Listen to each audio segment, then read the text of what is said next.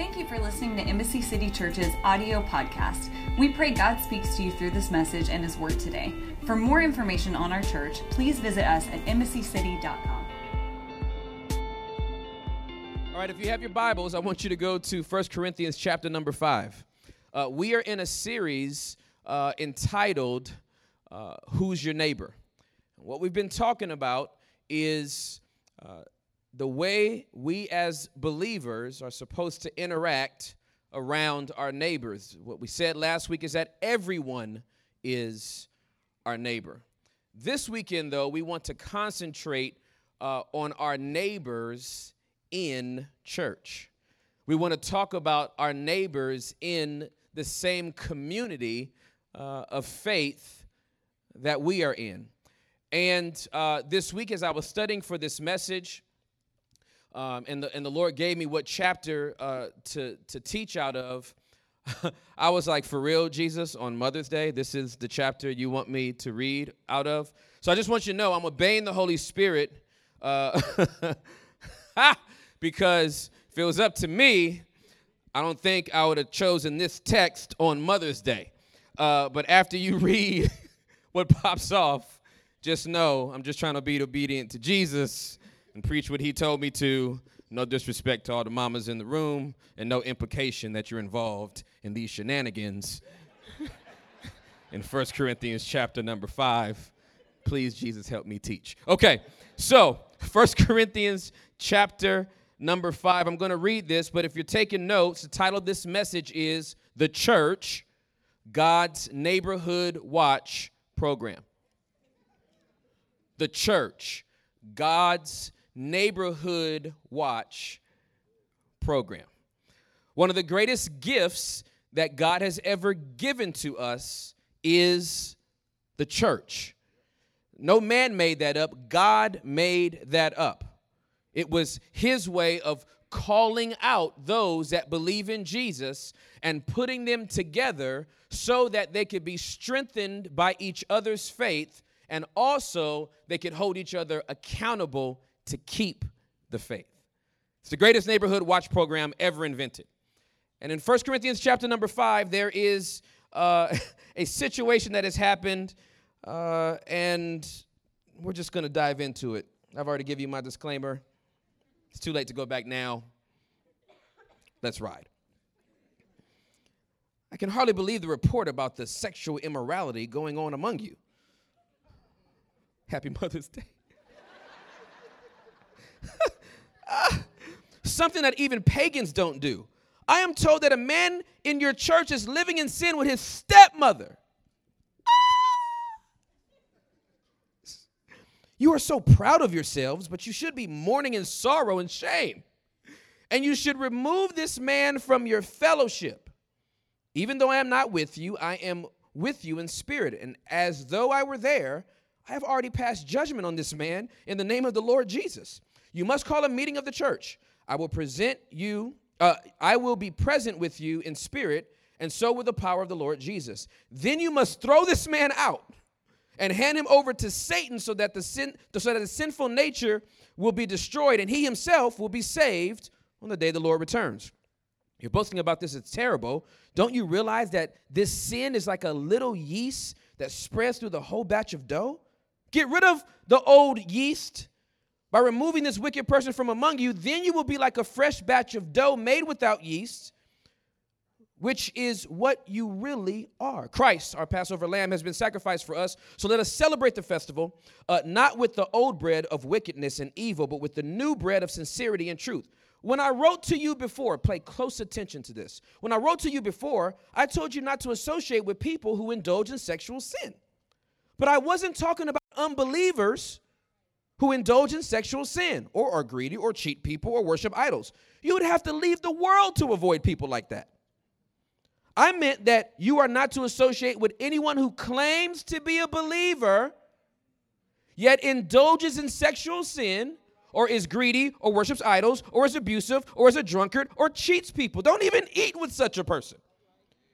It isn't my responsibility to judge outsiders, but it is certainly is your responsibility to judge those inside the church who are sinning. oh, this is going to change everything. God will judge those on the outside, but as the scriptures say, you must remove the evil person from among you. Buckle up. The church, God's neighborhood watch program. Bow your heads, let's pray. Holy Spirit, help us. Amen. I don't know what else to pray. Now, let me say this uh, before we get started. Um, we, we, we don't know of anybody involved in this situation, okay? So, amen, Embassy City Church. Um, a lot of times you'll hear a sermon and you'll be thinking, wow, is that aimed at somebody or is he trying to come through and sweep stuff? No, I, I preach what the Lord tells me to preach, and it could be a lot of drama going on. And if he tells me to preach about love, I'm just going to preach about love. Uh, and, and, so I don't preach according to what's going on in the church. I preach what the Holy Spirit's telling me to say. Okay?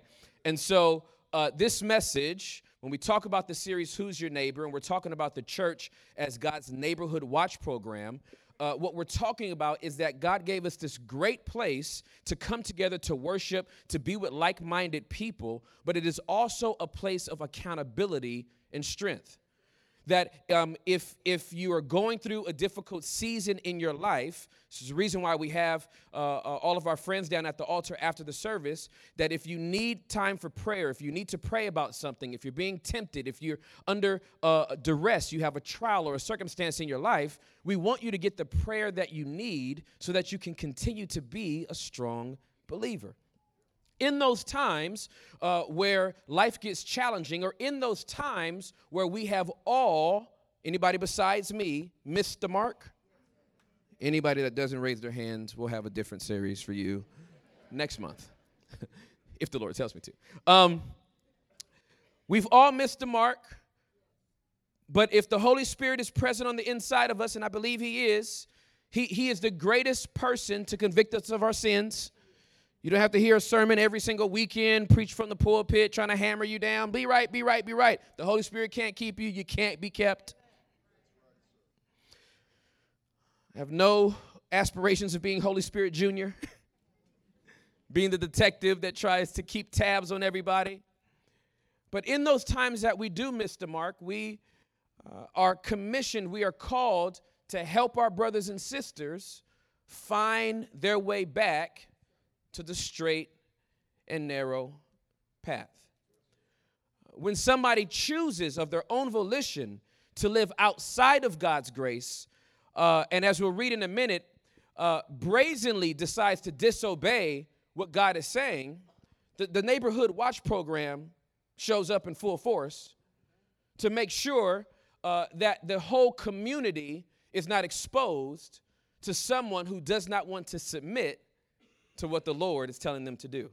Now, I'm not talking about you having a struggle. I'm not talking about uh, a season of your life where it got, where it got bad. I'm talking about uh, a, a, a conscious decision to go, I know exactly what's right. I choose not to do it, and I don't care what you all say about it. Here's what it says in uh, Numbers chapter number 15, verses 30 and 31. But those who brazenly violate the Lord's will, whether native born Israelites or foreigners, have blasphemed the Lord, and they must be cut off from the community. Since they have treated the Lord's word with contempt and deliberately disobeyed his command, they must be completely cut off and suffer the punishment for their guilt. Here's what Paul is saying when he finds out about this atrocity that's happening in one of the churches in Corinth. Hey, I already heard about it. I'm not even there. Why is that person still there? You all know about it and no one's done anything about it. What's up? Why is this happening? He said, I've already judged the situation. I'm not even there, and I've already judged the situation. Here's what I've judged it. That's nasty. And here's what I've said about it. If that guy wants to continue living that type of a lifestyle, it's time for him to go. Then he says something that I that I don't know if like the body of Christ at large has really paid attention to. Because if if you see how most people react to those that don't have a covenant with the Lord, unbelievers, uh, you would think this passage doesn't exist at all. He said, Hey, when I told you to stay away from people that were involved in sexual immorality, I wasn't talking about unbelievers. People that cheat, that are greedy, that are just sinners. You would have to leave the whole world to get away from people like that. you couldn't go to Walmart. You couldn't go into the deep blue box and come out with your randomized items shotgun shells, gallon of milk, pair of slippers, and a $1.99 DVD. You can get everything at Walmart, it's just random, okay? But here's what he's saying. When I told you to stay away from people like that, I wasn't talking about unbelievers because they're unbelievers. They've never made a commitment to God. So, I mean, they're just being who they are. All of us, before we gave our life to Jesus, was, were, they were, we were kind of them. I was doing what I was doing. I felt no conviction about it. But then when I gave my life to the Lord, I did feel a conviction about it. In those times that I missed the mark, there was somebody there to say, hey, you need to line back up. So here we are in this situation where he's saying, hey, we're not talking about unbelievers. You'd have to leave the whole world. When I tell you to stay away from those, I'm talking about people that are believers. The majority of church doesn't respond that way. We'll go, oh my goodness, I can't believe what's on TV and I can't believe what's in the movies and I boycott everything and let's go protest and let's get picket signs and let's ban it. And it's like, uh, why don't you start at your church first? Have you checked your row? I know you want to go ban the, the march and the parade. Have you checked your row though? Because the only news we have for those that are not unbelievers is good news. the good news is somebody loves them enough that while they're playing in the playground with all the boils on their body, somebody wants to run out there, pick them up, and go, Do you want to be my kid? It's not the other way around. So he says, Hey, forget those out there. You have a you have an obligation to hold those accountable that are inside the church that you know are sinning. Says that's what you're supposed to judge. Which brings us to this uh, tension that has always existed in the church, uh, which is the difference between judgment and fruit inspection. Okay? Matthew chapter number 7, starting at the 15th verse, it says this Beware of false prophets who come disguised as harmless sheep but are really vicious wolves. You can identify them by their fruit, that is, by the way they act. Can you pick grapes from thorn bushes or figs from thistles? A good tree produces good fruit, and a bad tree produces bad fruit. A good tree can't produce bad fruit, and a bad tree can't produce good fruit. So every tree that does not produce good fruit is chopped down and thrown into the fire. Yes, just as you can identify a tree by its fruit, you, so you can identify people by their actions. We are called to be fruit inspectors, not, not judgers. Fruit inspection. You will know them by their actions. That's how you can know if it's a good person or a bad person. Don't listen to what they say, just watch what they do. If somebody says, Hey, I really like you, but they kick you in the shin, the first time you could be like, Hey, my shin's there. You probably didn't see it. Watch where you're stepping, okay? If they kick you again, you could be like, Hey, um, my shin is here, and I don't know if your foot knows like distance, but it's made contact twice. So my shin is here. The third time, they're a shin kicker. you have actionable intel. This person likes kicking shins.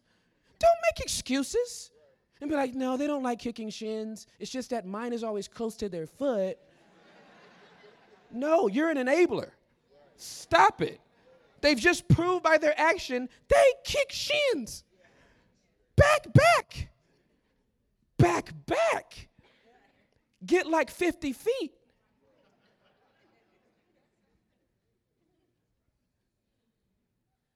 It's different from judgment. Here's what it says in Matthew chapter number 7, verses 1 through 6. Do not judge others, and you will not be judged. For you will be treated as you treat others. The standard you use in judging is the standard by which you will be judged. And why worry about a speck in your friend's eye when you have a log in your own? How can you think of saying to your friend, let me help you get rid of that speck in your eye, when you can't see past the log in your own eye? Hypocrite! Remember that a couple of weeks ago? First, get rid of the log in your own eye, then you will see well enough to deal with the speck in your friend's eye. Now, now I want you to notice something about what he says here and, and what happens later on. It's the same chapter Jesus talks about judgment and fruit inspection. Here's what so many people have done just based on the first five verses of Matthew chapter number seven. Only God can judge me. Can't, can't say anything. You don't, you're not my judge. Only judge I have is God. I can't tell you how many rappers have the tat, only God can judge me on them. When they're rapping about stuff they're already judged for. Like, a judge in court is going to judge you, clown. You just did 11 songs saying you slung dope. So the FBI has all the evidence they need because you're stupid. Only God can judge me. Only God can judge you. Uh, but we're required in the neighborhood watch program to watch your fruit. Let me give you an indication of what this judgment is really all about.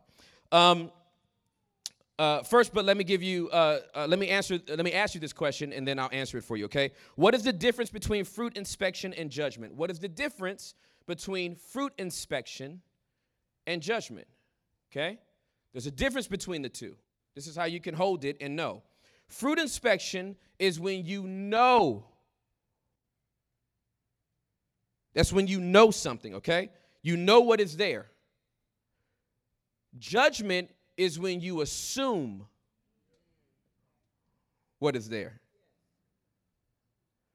Fruit inspection is when you know what is there. There's a key word inspection. I'm not making an assumption. I've inspected it and I realize now that's there. The actions prove that it's there. Judgment is when you assume something is there and you make a decision based on your assumption. I'll give you case in point. Uh, in my home, my, my kids can't stand uh, fruit that has changed colors. Okay? Uh, if, if Noah sees a banana and it has one brown spot, He's judged it. Uh, mm-mm, mm-mm. I can't eat that, Daddy. That banana is bad. Uh, it's not, no, it's not. A, it's, it's, a great banana. It's still firm. It's ripe. No, it's not. There's a brown spot. It's bad. I can't eat that banana.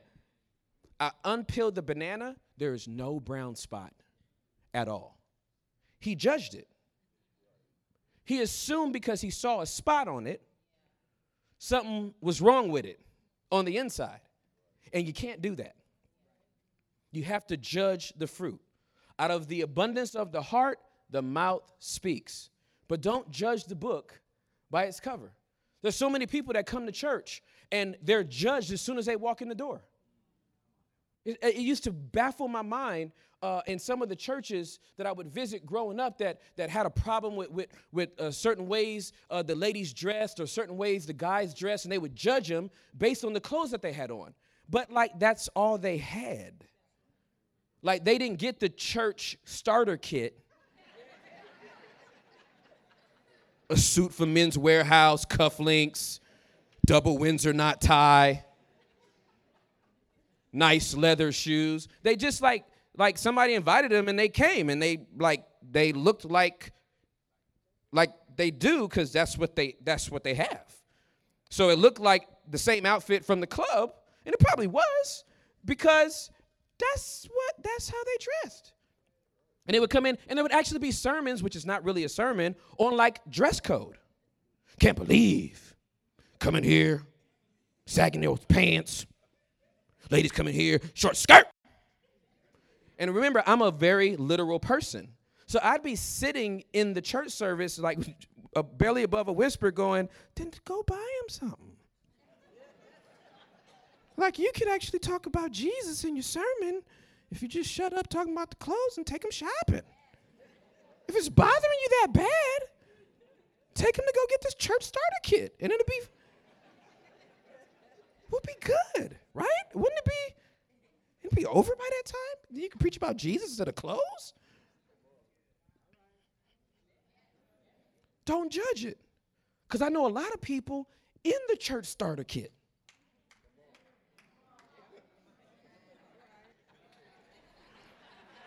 Just let that lay there for a minute see, see if everybody. They know the right things to say, they know all the churchy things to say, and their heart is really bad. So, so, so inspect the fruit, don't judge it. Here's uh, what it says in 1 Corinthians chapter number 4, verse number 5. So don't make ju- judgments about anyone ahead of time before the Lord returns, for he will bring our darkest secrets to light and will reveal our private motives. Then God will give to each one whatever praise is due. And that's talking about the final judgment uh, when we go to meet him, okay? Now, here's the reason why that's so important. Only the Lord can fully know a person's heart. I guarantee you, you're going to be surprised at who's in heaven. I just guarantee it. Okay? I guarantee there's probably somebody that you think, I know he didn't make it. and if you make it and get up there, you're going to be like, what? Really? And there's going to be some other people shocking that you won't see there. You're going to be, oh, I know he's up there. And then you get up there and like, where is, where is Reverend so and so? You're going to be like, no, no, he didn't make it. but he had on his church starter kit and he, he preached every weekend. Yeah, he didn't make it. Nah, nah. He knew all the right things to say, but he just wouldn't live for me. And you were looking at the church starter kit, and I was looking at his heart. So. okay. So, this is a neighborhood watch program. You want to make sure that you're not on that list, the I'm about to get kicked out the church list. And there's a real simple way uh, to determine who's moving out and who's moving in. So let me give you the top three reasons. I'm sorry, top three signs uh, that you're moving out. That you're moving out of community, and that, and that, happens in your heart before it ever happens physically. Okay? Um, that happens, it starts happening in your actions. It starts happening uh, when there's a disconnect from your personal time with God, uh, from time in His Word, time in His presence, it starts happening when uh, you start disconnecting yourself from church. It's one of the biggest and most nefarious lies that the enemy gives uh, to believers is, I don't need the church. Have a personal relationship with God. Right? You ever hear the tone? The tone's letting you know, oh, you're out of here almost. B- because if, if that's the tone, then what you're really saying is, I don't like what God gave us to be in community. And I can have that at home on my laptop. I don't need you and your organized religion. You telling me what to do. I'm not trying to tell you what to do. We're all trying to encourage each other to keep the faith that we've made a confession for. Okay? So, uh, top three signs that you're moving out. Point number one pride. First sign uh, that a heart is moving away from God and ultimately will move away from community pride. Pride, by definition, a high or inordinate opinion of one's own dignity, importance, merit, superiority, whether as cherished in the mind or as displayed in bearing conduct. Pride is always the first thing that you'll see in someone who's starting to move away from God and ultimately away from church community. The thing that is so dangerous about pride and the reason why God hates it so much is that pride stands in front of you with the mirror and tells you you look amazing. And the only person that can't see themselves is the person that has the pride. Everybody else can see it. They're like, mm, I don't like that person. They're prideful. And they're like, no, I'm not. Because that, that mirror is right in front of them. Like, you look amazing. And everybody else is like, no, you don't look good at all. But they can't see it. So pride is number one. Point number two is isolation. Oh, let me give you the scripture for uh, uh, uh, Point number one Proverbs 16, 18. Pride goes before destruction, and haughtiness before a fall. Now, now, now, here's the thing.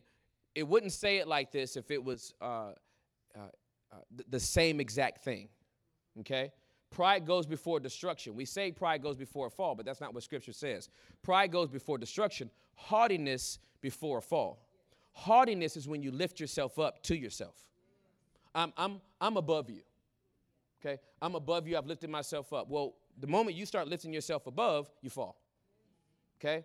But pride, pride is when now my own mindset and the way I feel about this is better than God's. You're going to be destroyed. You'll be destroyed. Point number two isolation. Hebrews chapter number 10, verses 23 through 26. Uh, let us hold tightly without wavering to the hope we affirm. For God can be trusted to keep his promise. Let us think of ways to motivate one another to acts of love and good work. And let us not neglect our meeting together, community, as some people do, those that have disconnected, okay? But encourage one another, especially now that the day of his return is drawing near. Dear friends, if we deliberately continue sinning after we have received knowledge of the truth, there is no longer any sacrifice that will cover these sins. Here, here's what God is saying. If, if you know the right thing to do and you don't do it, I'm not sending my son again. No more bleeding out. Done that, it's done and, and, and, and, and it can cover everything. But if you want to just keep going all the way past that, uh, there's no other sacrifice coming. That was it. Jesus died once. He's forgiven your sins. And if you accept that and receive that and, and, and rest in that, you, you'll walk in freedom. If you don't, there's nothing else that we can do for you. Here's what he's saying He's saying, don't disconnect yourself because the moment you disconnect yourself, the only person counseling you is Satan. And and you'll start thinking, this is the best advice ever.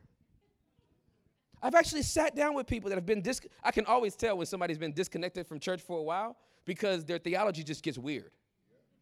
Like I have a personal relationship with God, and it's just He's cool with me. You know, I got my struggles and stuff, but you, you, know, I'm still loved by Him, and and and He cares. And I'm like, okay, go on. That that's all true. And it's like, I mean, who needs church anyway? I mean, you read the Bible, I'm reading the Bible, so it's like I don't need you over me. And I'm like, mm, that's mm-mm. I didn't. Mm-mm. Nobody said they were trying to be over you. We're, we're talking about community and and mm, and and so I don't need the church, and and uh, I got my own relationship, and you know I've been reading, and so you know sometimes when I'm just at home, I just you know roll a joint and uh, just smoke it, and then the Lord starts really talking to me good, and I'm like, that's I'm not sure. Every green herb that grows in the in the earth is the Lord, so I'm thinking to myself, why not move to Denver and just be high and lifted up. And I'm like, I, I'm not sure, I'm not sure that's the, I'm not sure he meant that. That's not, no, that's not right. I don't think, mm-mm. You need to sit down and be humble. Hold up, hold, oh, never mind. Um,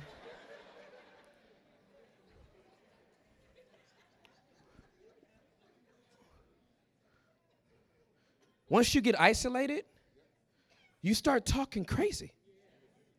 You ever heard somebody get isolated and the way they talk, the way they come, the, you start hearing, you're, you're going, who is your friend?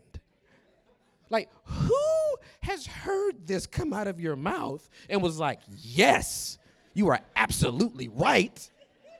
No one. No one would do that. So don't isolate yourself, okay? That's what happens. Rebellion is number three, okay? Now, uh, there's a definition I have here for rebellion open, organized, and armed resistance to one's government or ruler, resistance to, resistance to or defiance of any authority, control, or tradition. Now, here's what happens sometimes uh, uh, you get an individual who's uh, begun to get prideful. They started to distance themselves. They, they're now a little bit more isolated, but they've still been coming to the church, okay? And then what happens is uh, uh, maybe leadership sees that this person is out of control. And so, again, they're, they're trying to preach. Instead of dealing with the person one on one, they're going to preach a sermon to the whole church and hope they're listening. So all of a sudden, I'm doing a seven week series on submission. And like the, the, whole, the whole sermon is really to John, right? And if you're John, no offense, okay? The whole series is for John, but everybody else has to listen to it. And the pastor's like, you know, preaching this way because John's over here. He doesn't want to make eye contact with him. And he's like, you need to submit. If you don't submit, you're not right. And it's like, you should have just brought John in the office and told him, hey, John, I heard you're doing something foul. And you probably don't need to do that anymore. When, when we don't have, when we don't directly address the person, we're not loving and covering them. Here's the thing when somebody is, is, is willfully disobedient or they find themselves uh, stuck in a certain uh, behavior and it comes to the attention of leadership, the reason why we want to confront the sin is not to catch them, it's to save them. We're not trying to catch anybody. We're trying to save them from destroying themselves. But if you have rebellion, that's when you start getting defiant against authority. And and when somebody if somebody goes that route, I don't get personally offended. You're not submitted to Embassy City Church and my leadership. No, you're not submitted to God. I'm not going to make this about me. You're not submitted to the Lord. Here's what it says in uh, 1 Samuel chapter number 15, verses 22 and 23. But Samuel replied, What is more pleasing to the Lord, your burnt offerings and sacrifices, or your obedience to his voice? Listen, obedience is better than sacrifice, and submission is better than offering the fat of rams. Rebellion is as sinful as witchcraft, and stubbornness as bad as worshiping idols. So, because you have rejected the command of the Lord, he has rejected you as king. Saul was supposed to wait on an instruction from Samuel. He didn't. He went ahead and did it anyway. There's rebellion there. And here's the thing that was so bad about it it wasn't that he disobeyed, it's that when he was confronted, when he was confronted by Samuel, he lied and was like, I don't see what the big deal is. It's, I mean, it's not that bad. That's when you know you've been isolated and the enemy's speaking to you. What used to make you nauseous something in your life that the Holy Spirit showed you and you had worked on that area, and then all of a sudden you're like, I don't see what the big deal is. Okay, I lied. And what? I stole the money. I, I don't see what the big deal is. We had a situation one time where somebody lied, and it was a horrible lie that they told. And then uh, uh, we, we, so we gave, gave some distance to that individual according to scripture, right? We, we, we gave him some distance to see maybe if you just have some distance for a minute, you know, if you're going to listen to the enemy, he's probably going to beat you up a little bit. You'll probably come back and, you, you know, your soul will be saved. Well, uh, when this individual came back, we had a conversation, and Juliet and I just wanted to know where the person's heart was. And we said, hey, so, so how do you feel about the lie that you told? And they were like, look, I've already told God I'm sorry, and so whoever else is going to forgive me is fine, but I'm, he forgave me, so I'm good. And we were like, oh. Well, okay. Well, hey. It's not me, it's you. And we, we haven't talked to the individual since. If we see them, we'll, we'll be cordial, uh, but, but we're not making room in our lives for people that w- don't want to walk according to God's word the way we want to walk.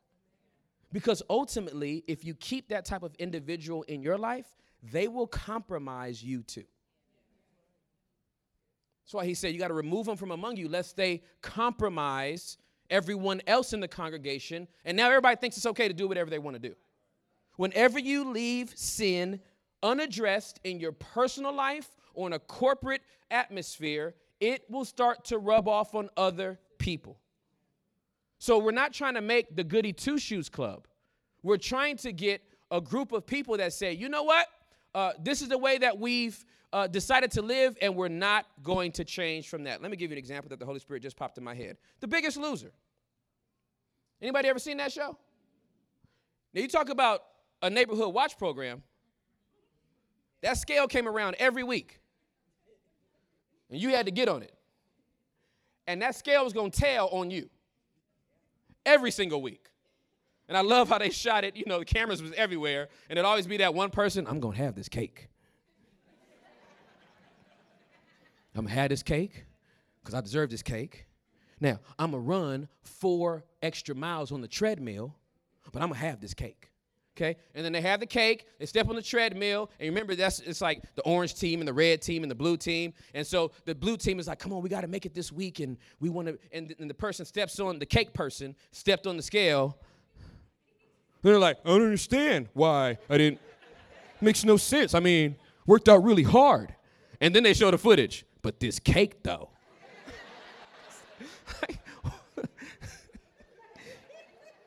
so bad. this cake told on you. A lot of people do that with church. They do that with their relationship with God. They wild out, but I'm going to listen to extra praise and worship this week. I'm going to double up on my podcast. But when you step on the scale,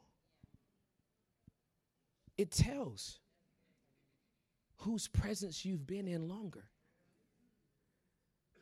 And all we're saying is if you're in God's presence, you'll start looking and acting like God.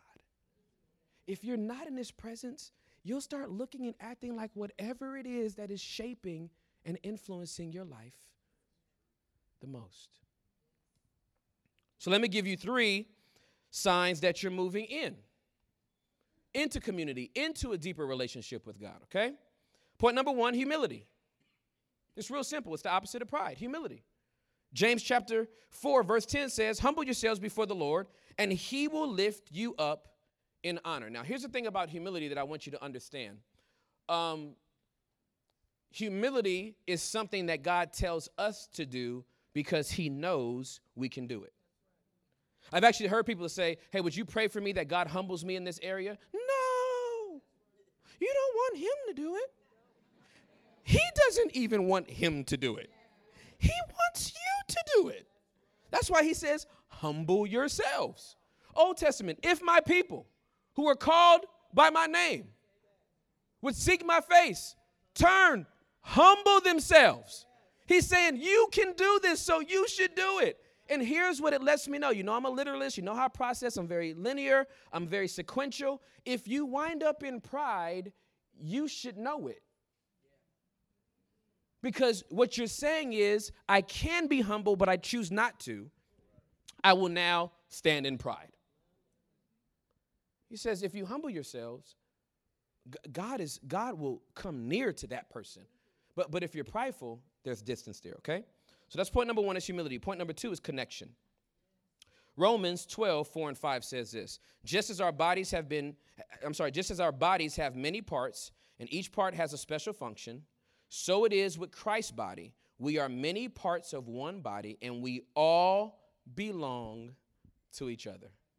The church, at its best, is when we have the mindset we all belong to each other. If you go down, I'll go down. If you don't make it, I don't make it. The reason why, the reason why I want to see a church that's healthy and strong, and the reason why we have altar ministry every weekend where people can come down and get prayer, because if you don't make it, I don't make it. I'm not looking at it as, man, I'm to make it and you're not, and I can't believe you're not here yet. It, for me, it's, man, get the prayer that you need. I don't care what it is. You cannot shock us. Nobody will be, I can't believe you're struggling with that. We, listen, listen, I am, this is not theory. I've lived this porn addict, molested at eight years old. I know what I'm talking about. Whatever you need, you can get it in God's presence with the right community that will come alongside you and go, listen, if I don't have the answer, we're going to find somebody who does, but we are going to come out of this stronger, healthier, and closer to God. Connection. That's how you know you're moving closer. You're humble and you're connected. Point number three there's harmony. The opposite of rebellion is harmony. Here's what it says in Psalms 133 How wonderful and pleasant it is when brothers live together in harmony. Some translations say unity. For harmony is as precious as the anointing oil that was poured on Aaron's head, that ran down his beard and onto the robe and on onto the border of his robe. Harmony is as refreshing as the dew from Mount Hermon that falls on the mountains of Zion. And there, where? On harmony. There, the Lord has pronounced his blessing, even life everlasting. Thought about something when I thought about harmony. Um, before uh, uh, the first Destiny Child group broke up. like before they were like just couldn't take it anymore and broke up. They they were already kind of like mm, with each other, right? But they were still in harmony when they sung. Harmony doesn't mean we agree on everything. It means uh, uh, even though we might disagree on some things, we're gonna still hit this note. I'm gonna hit my note. You're gonna hit your note. La la la. That's all I got. So don't ask for more. Um, there's gonna be there's gonna be harmony here. When you're in a community of believers, when you pick a church body, like, like those that are here at Embassy City Church, they have chosen this church body to become residents of. That doesn't mean that you agree with everything that I say. It doesn't mean that you that I agree with everything that you might do, but what we are endeavoring is to live in harmony. Uh, it, it, is, it, is, it is time for us as believers individually to grow past the point that the first time we disagree with somebody in our church, we're on to the next. You will stunt your own development and growth if you don't get planted in a place and actually blossom there. Well, I well, he preached. I'm out. I'm out. I, I don't like what he said. And the worship went too long. I'm out. They do communion too much. I'm out. They don't com- do communion at all. I'm out. No, you're out. They're still there. You're out. Harmony is when you say, hey, I may not disagree with that, or I might say things a little different, but we are going to hit our notes and live in community because that's why he gave us the church. So, who's your neighbor? Everyone's our neighbor. Unbelievers are our neighbors, and believers are our neighbors. But, but who are we supposed to really judge? Who are we supposed to really hold accountable? Those that have made a commitment that Jesus Christ is their Lord. And we do that in community and fellowship with each other. Would you bow your heads and close your eyes? What is the Holy Spirit saying to you through this message? I hope that the, the, the heart of what you heard is, is that God loves His church and God loves His people that are inside of His church. And while nobody's perfect, He's called us together to hold each other accountable so that we can become the type of people that He's called us to be. We can't do it by ourselves. Jesus didn't live His life by Himself. If there's anybody that could have justified it, it would have been Jesus. And Jesus chose 12 guys. Had three that were super close to him. They were there on his best day, being glorified on the Mount of Transfiguration. They were there on his worst day when he's crying in the Garden of Gethsemane. He had community. And if he has it, we can have it. If he did it, we can do it. Thanks for listening to this week's message. If you would like to know more about Embassy City Church, please visit us at embassycity.com and follow us on Instagram and Twitter at Embassy Irving.